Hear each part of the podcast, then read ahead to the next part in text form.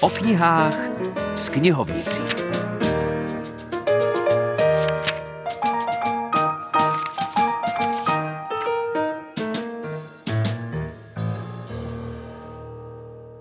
Dobrý den, po týdnu tu je opět redaktor Filip Černý a Českokrumlovská knihovnice Helena Jelínková.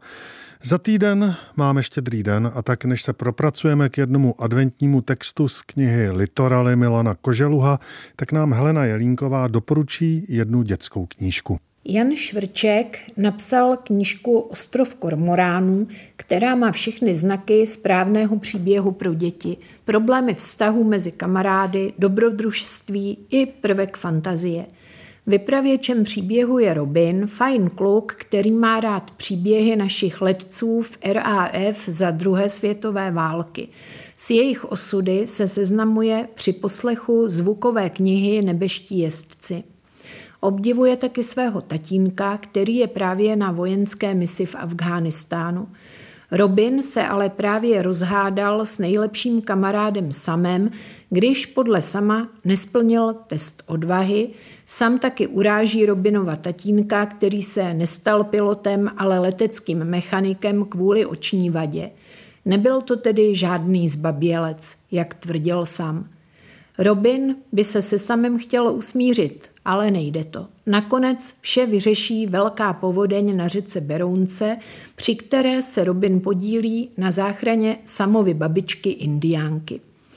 Celou knížkou se vyne jak červená nit potřeba silných přátelských vazeb i mezigeneračních. Robin se skrze spolužačku Kláru seznámí s dalším obyvatelem chatové osady, vysloužilým námořníkem panem Vašinou, který má chatu zařízenou po pirátsku a své vnučce Máje vykládá fantastické příběhy o stroskotání a pobytu na pustém ostrově. Kolem Robina se vytváří krásný okruh přátel, kteří mají spoustu kvalit a dovedou se o ně podělit. Pan Vašina nejen krásně vypráví, ale také hraje na kytaru a zpívá. Mája vezme Robina do svého stromového domečku, Klára nabídne vstup do skautského vodáckého oddílu. Robinovi postupně vzrůstá sebevědomí a události kolem povodně přinesou nejen nová přátelství, ale utuží i ta stará nalomená.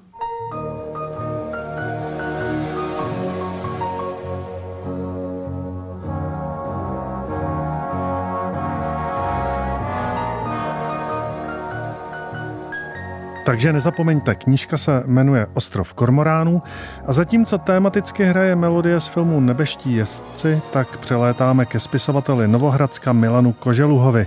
Ten má na svém kontě i knihu nazvanou Litoraly a já se autora ptám, jak vznikla. Jeden rok jsem si uložil, dokonce to bylo v době, kdy jsem psal knížky o Novohradských horách, tak jako určitý relax. Když děláte velkou práci, tak podobná práce, kterou nemusíte dělat, je vám v té chvíli odpočinkem nebo, nebo zábavu. Takže já jsem teda psal třeba stropnici, kde jsem musel opravdu jet přesně tak, jak ta stropnice to vyžadovala, ta knížka.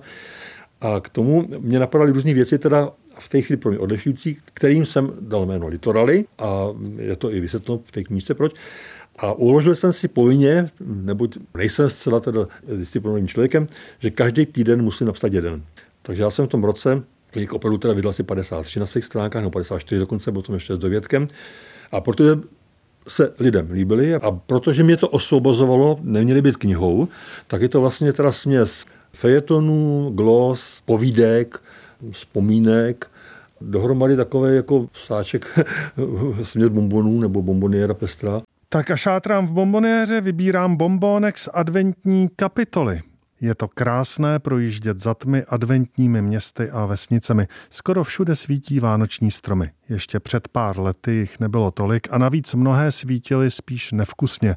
Směsí všech barev, hlavně těch spouťové střelnice. Citronově žlutá, žabičkově zelená a trenýrkově červená. Vypadaly jak turecký kamion.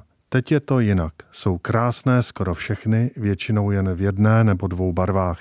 Stříbrné světlo a pár hvězdiček modrých nebo zlatých jen jako šperk. Tak tolik kniha Litoraly Milana Koželuha.